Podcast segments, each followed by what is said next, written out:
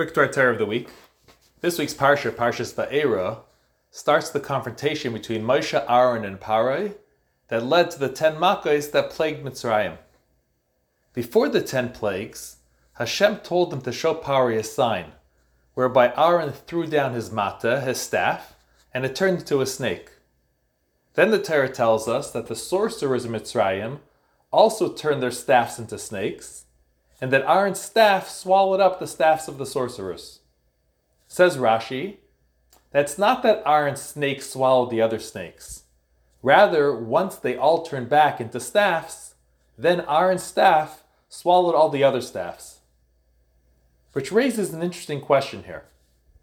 Hashem simply told Moshe and Aaron to throw the staff on the ground and that it will turn into a snake.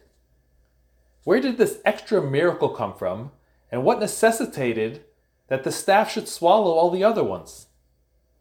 Furthermore, the Gemara refers to this as a nes mitaych nes, a miracle within a miracle.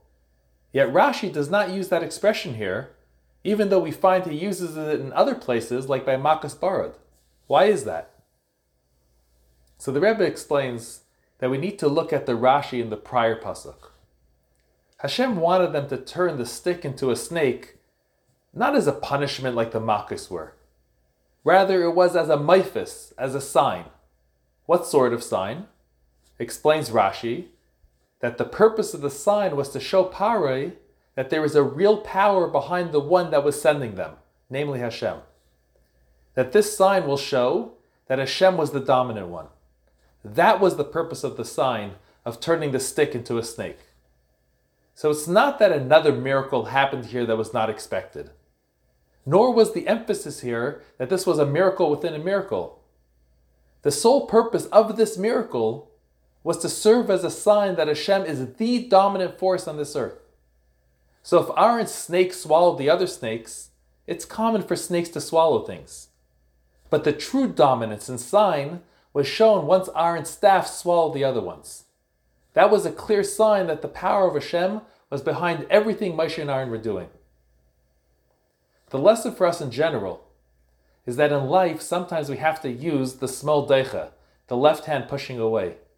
Sometimes we need to use the staff and be harsh with someone in order to make them better, whether it's our child or a close friend. However, the Torah gives us two valuable prerequisites. First, it needs to be the rod of Aaron, someone who loved peace and pursued peace, someone who the aspect of using the rod of using strong discipline would only be as a last resort. And second of all, that if we do need to use the staff, that it's only after it turns back from the snake back into a stick, that all the anger and aggravation associated with the snake is gone, and the discipline is done in a calm, cool, and collected manner. And if we do that, and thereby improve ourselves and the people around us, we will merit to the Kimei Tzeischa Me'eretz Mitzrayim Arenan of With the coming of Mashiach speedily. Amen. Have a good Shabbos.